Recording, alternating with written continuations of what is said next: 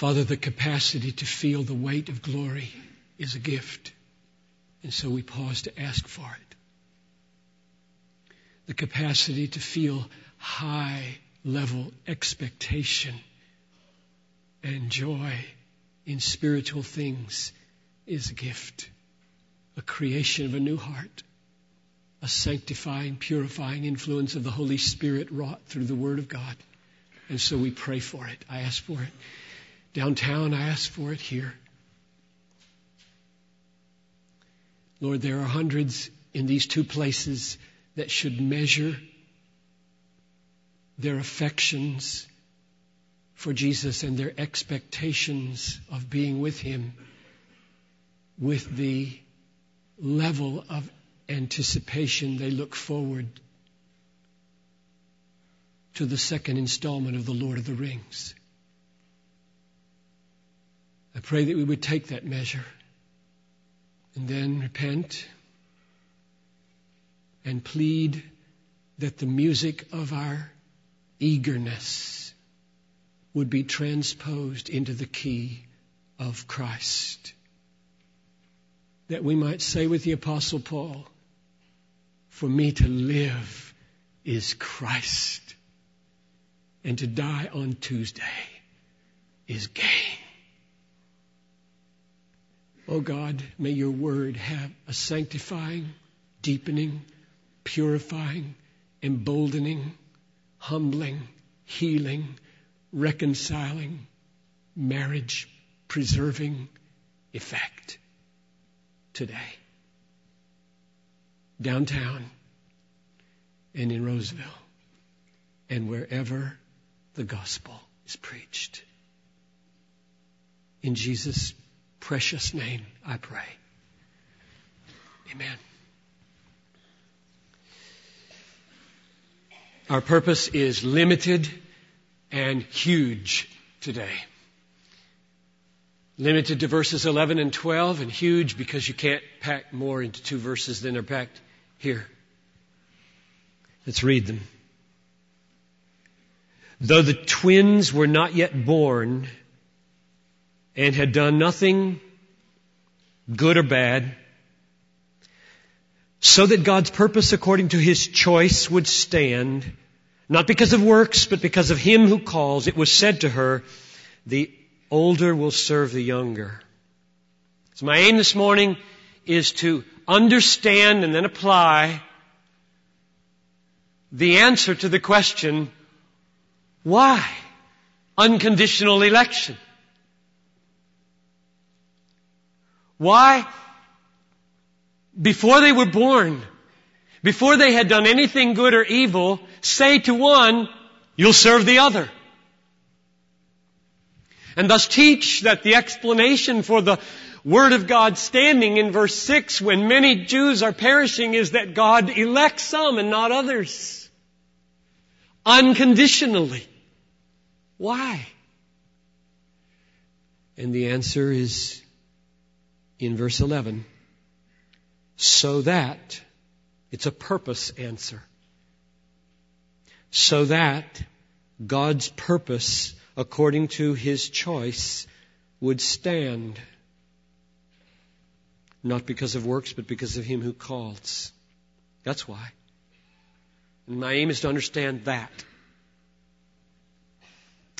Now, before I take it apart, I exhort you all, downtown and here, feel the weight of this verse 11. When God Almighty, maker of heaven and earth, the sustainer of all things, who flung out by his fingertips, as it were, the galaxies, when this God undertakes to tell us, to reveal to us why He does His most fundamental and significant acts. Nothing is more weighty. That information coming from God to us through verse 11, that information about why He does what He does from eternity to eternity is more important and more significant and more life influencing than all human knowledge put together. And I pause to say, feel it because I know how many people don't feel when they read the Bible. I plead with you right now, whisper in your head, God help me to sense spiritually. I'm not asking for sweaty palms or trembling hands or fluttering eyelashes. I am asking for the weight of this to land on me. Spiritually to discern the awesome weight of a God, creator, redeemer, who deigns to tell me why he chooses whom he chooses and passes over others. Why? Here's the outline. Three steps. First, we will look at the phrase, God's purpose according to election. We'll talk about that. Second, We'll look at the phrase, not because of works. And we'll talk about that. And third, we'll look at the phrase, but because of him who calls. And we'll talk about that. Number one, the phrase, we're in verse 11, God's purpose according to him or according to his choice so let's just work with that phrase just a minute and then look at some parallels. Literally, it goes like this God's purpose according to election, or even more literally and woodenly, the according to election purpose of God.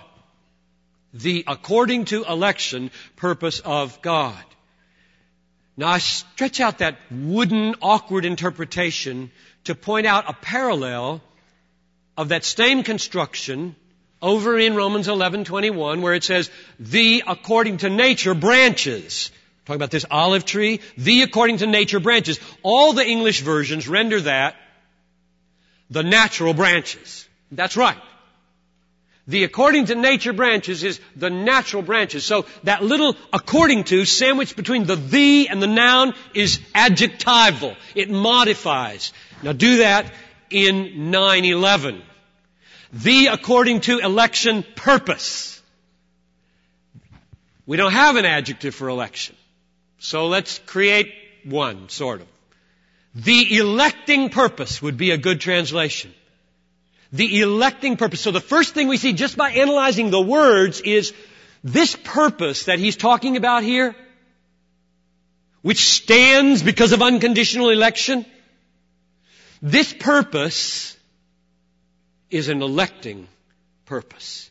It's a purpose that consists very much in electing unconditionally. Now let's look at some parallels. Our goal is to try to define the purpose. What's the purpose? What's the purpose in verse 11? There are three parallels. The word purpose in English is real common.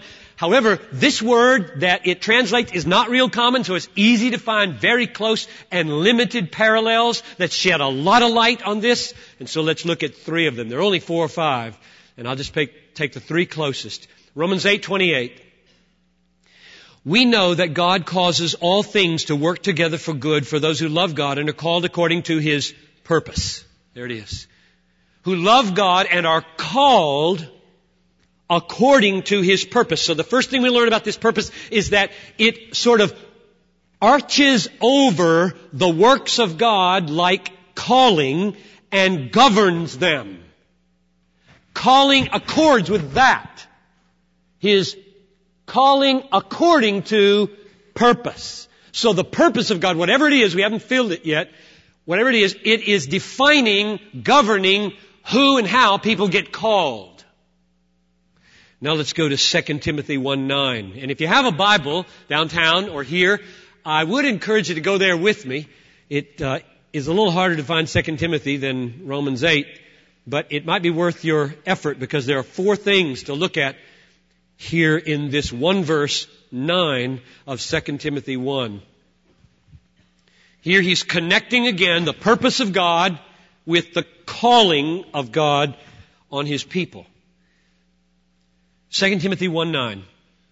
He saved us and called us with a holy calling. Not according to works, not according to our works, but according to His own purpose. There it is. And grace, purpose and grace, which He granted us in Christ Jesus from all eternity. Now, that's a very rich sentence.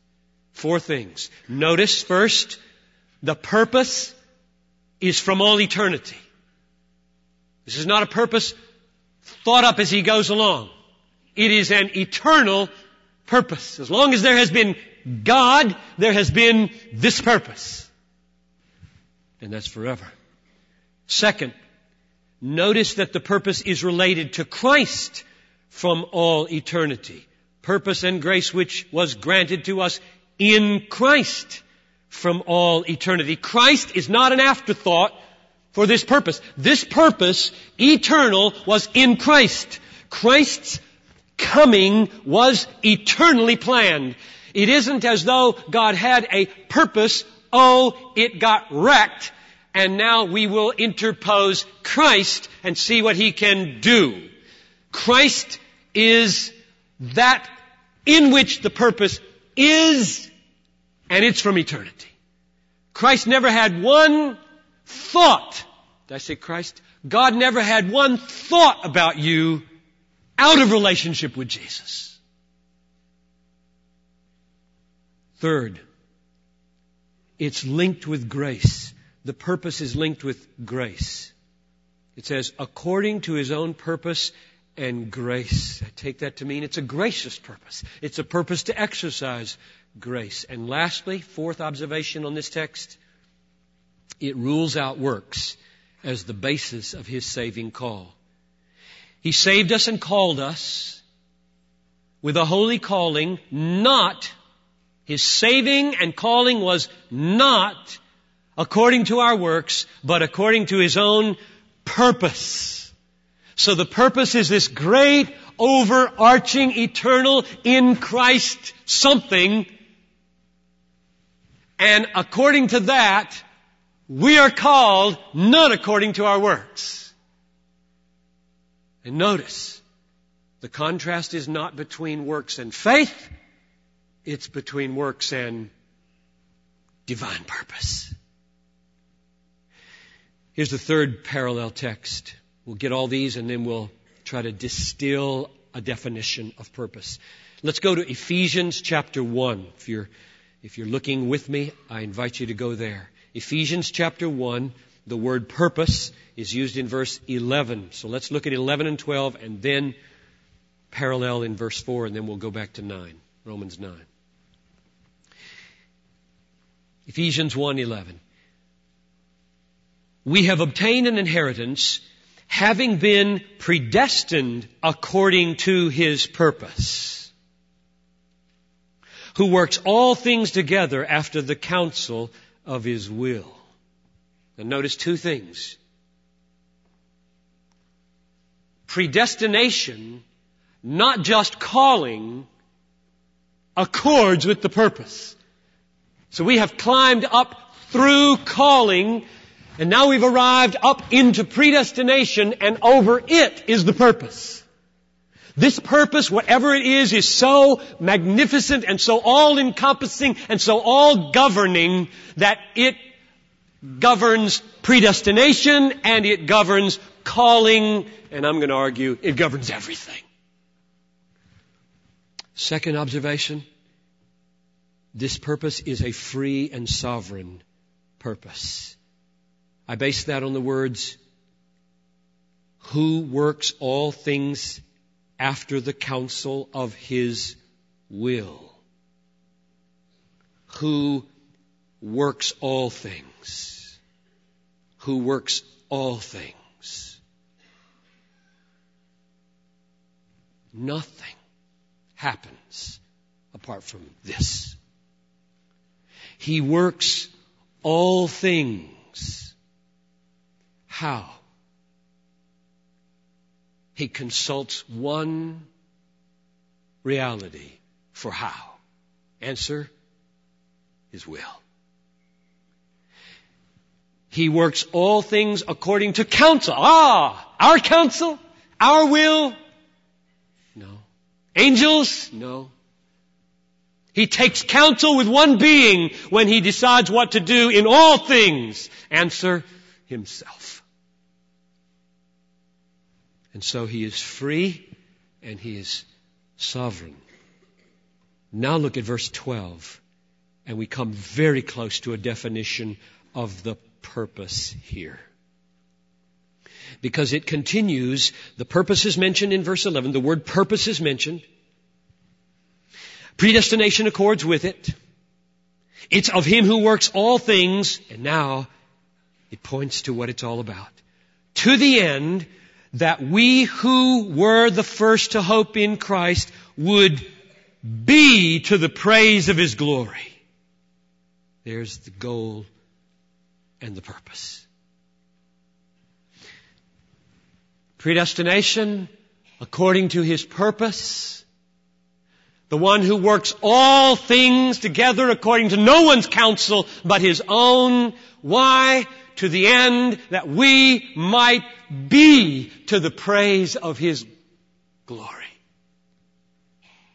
So, preliminary definition of the purpose God's commitment to do what he does to bring about those who praise his glory.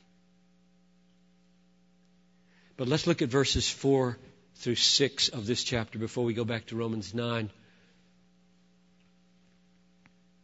Just as He chose us in Him before the foundation of the world, that we should be holy and blameless before Him. Now, there's a purpose statement for election, but that's not the ultimate one. We're rising. Let's rise with Him and see where He ends His ascent he predestined us, verse 5, He predestined us in love to adoption. There's another purpose. That's not the highest one. As sons through Jesus Christ to Himself according to the kind intention of His will. I think that's a virtual synonym of according to His purpose, the kind intention of His will.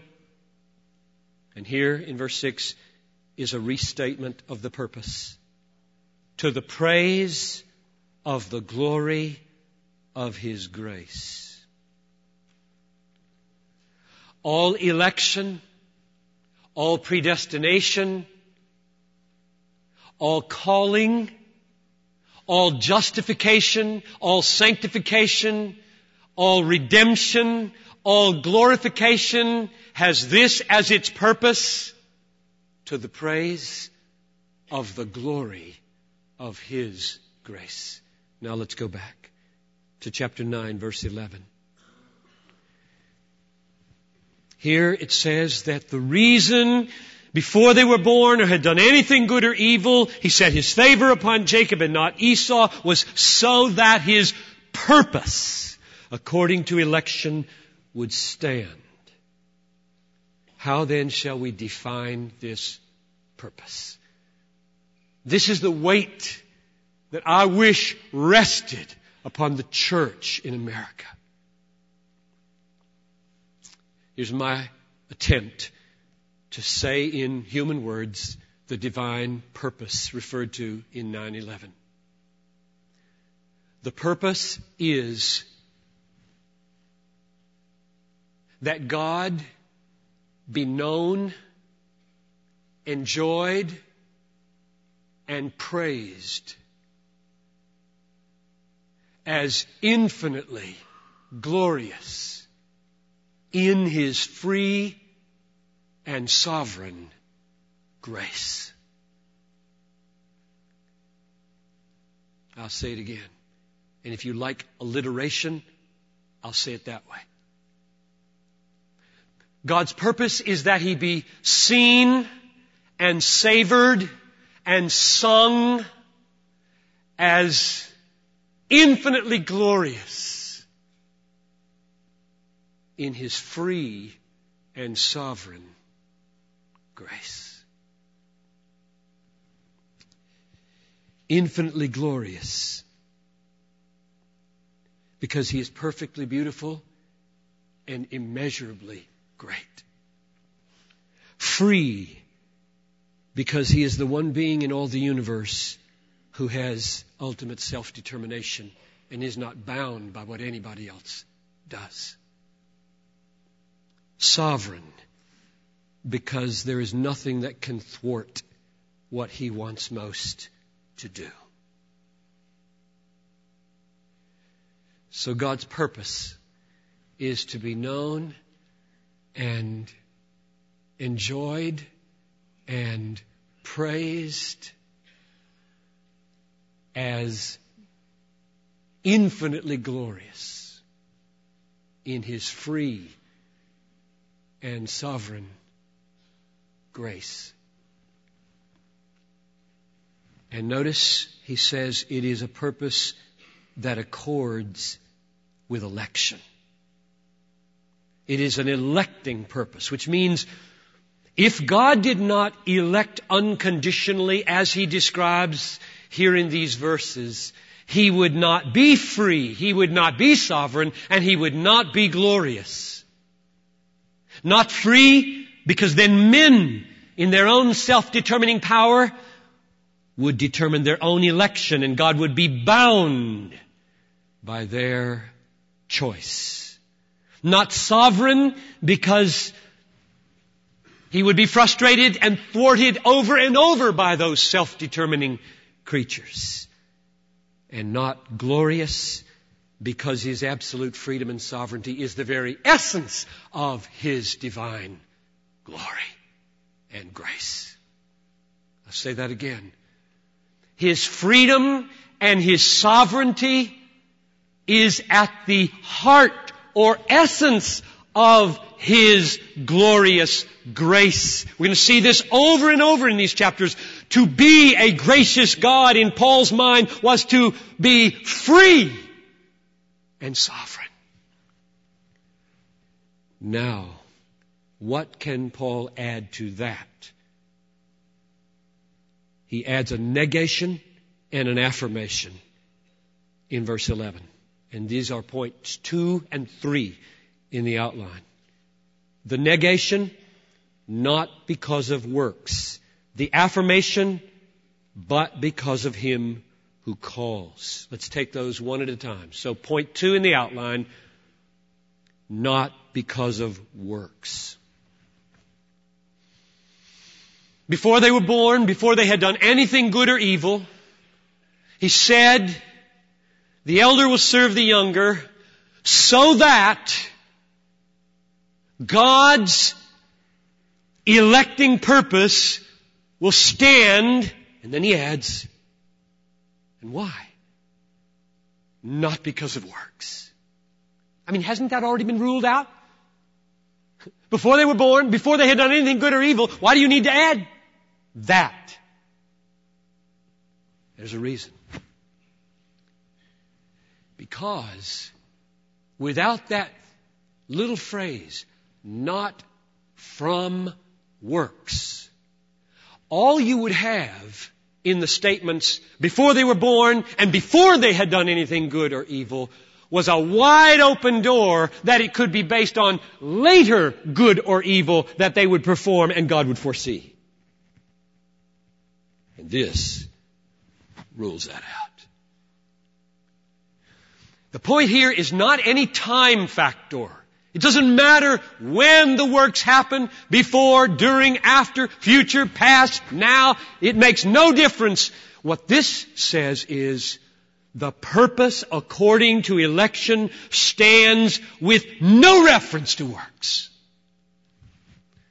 And so all thought of foreknown deeds grounding our election is removed.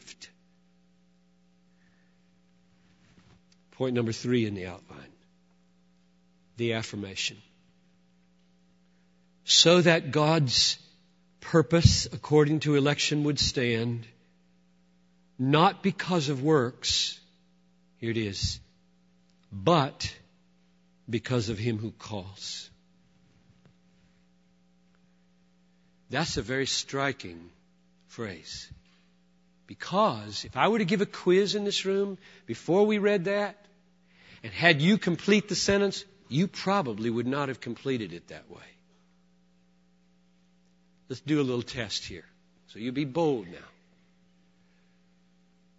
Suppose you weren't reading this. You were just familiar with what Paul wrote in Romans and Galatians and elsewhere, and I was reading along and I said, he did it this way. He performed unconditional election in order that his purpose might stand, not according to works, but finish it wrongly. Come on. According to faith, that's right wrong. That's a right answer to the request that you be wrong. Now, why doesn't Paul say what we expect him to say? Because he says it all over the place. Chapter 3, verse 28. Justified by faith, not according to works. Chapter 9, verse 32. They pursued it by works, not by faith. Galatians 2:16 we are justified by faith not by works everywhere Paul talks about justification it is not works but faith. And so when he gets here, it is not works, but God. Why? There's a very simple and absolutely profound answer. Justification is by faith. Election is not. That's why. Justification is conditional. Election is not conditional on anything outside of God's counsel. In order to be justified, in order to be justified, we must believe that Jesus is the Christ. But in order to believe that Jesus is the Christ, we must be chosen and called. God doesn't choose us because we will believe. God chooses us in order that we might believe. And therefore, what is being ruled out in these two clauses, the negation and the affirmation, which we didn't even think were necessary because he already said he chose them before they were born or had done anything good or evil. What he adds is the time is not the issue here in faith and works. The issue is ground, foundation. And what he's ruling out is works are not the ground, past, present, future. And faith is not the ground, past, present, or future. That's the point. What is the ground? Answer him who calls. Now, look very carefully. It does not say, but by his call. It doesn't say his purpose will stand not according to works, but according to his call. It doesn't say that. It says his purpose will stand not according to works, but because of him who calls. Why? Because it's not based on our call. God will call to himself irresistibly, mightily, triumphantly over all our rebellion, his own elect. But that call, that sovereign working in my heart by which all my rebellion is defeated and I am drawn freely to love the Savior is not the ground of my election. My election is the ground of my calling. Those whom he foreknew, he predestined, and those whom he predestined, he called. How shall we summarize or paraphrase this verse? God's electing purpose will stand not because of any foreseen deeds and not because of any foreseen faith, but simply because of Him who will one day call them according to His purpose. Oh, how much more there is to see. These texts are bottomless. But we close. I said I was going to apply it. The application I have in mind is crystal clear. There's no doubt about what the application is to your life here. If we're on the right track. If the purpose of God is to be known and enjoyed and praised as infinitely glorious in His free and sovereign grace, your purpose is clear on planet Earth. You exist to know, to enjoy, to praise His infinitely beautiful glory, seen especially in the freedom and the sovereignty of His grace. You exist to know. So Bethlehem, let us use our brains to know Him. He gave you a mind for Him, not mainly for computers or business success or mathematical prowess, but mainly for Him, to know Him. The great purpose of the human brain is to know God and enjoy. Why do you have emotions? They are given to you to be fully engaged for God and all other good things in the world that that get your emotions are to be springboards for Him, not idols. And praise, O Bethlehem, open your mouth and write yourself a new song. Sing to the Lord a new song. Sing to the Lord all the earth. Sing to the Lord and bless His name. Tell of His salvation from day to day. And we should add another S. See, savor, sing, and spread. It's really implied in the first three. But let's not leave it quiet. If you know Him, if you've enjoyed Him, and if you are praising Him, you must display Him and speak well of Him. And underneath this purpose for your life is a massive assurance that you will not fail. Because it says, God is saving and electing this way and not any other way in order that His electing purpose might stand. That's the point of the text. The whole text could be summed up under this. God undertakes to elect in such a way so that His purpose to be known, to be enjoyed, and to be praised would stand.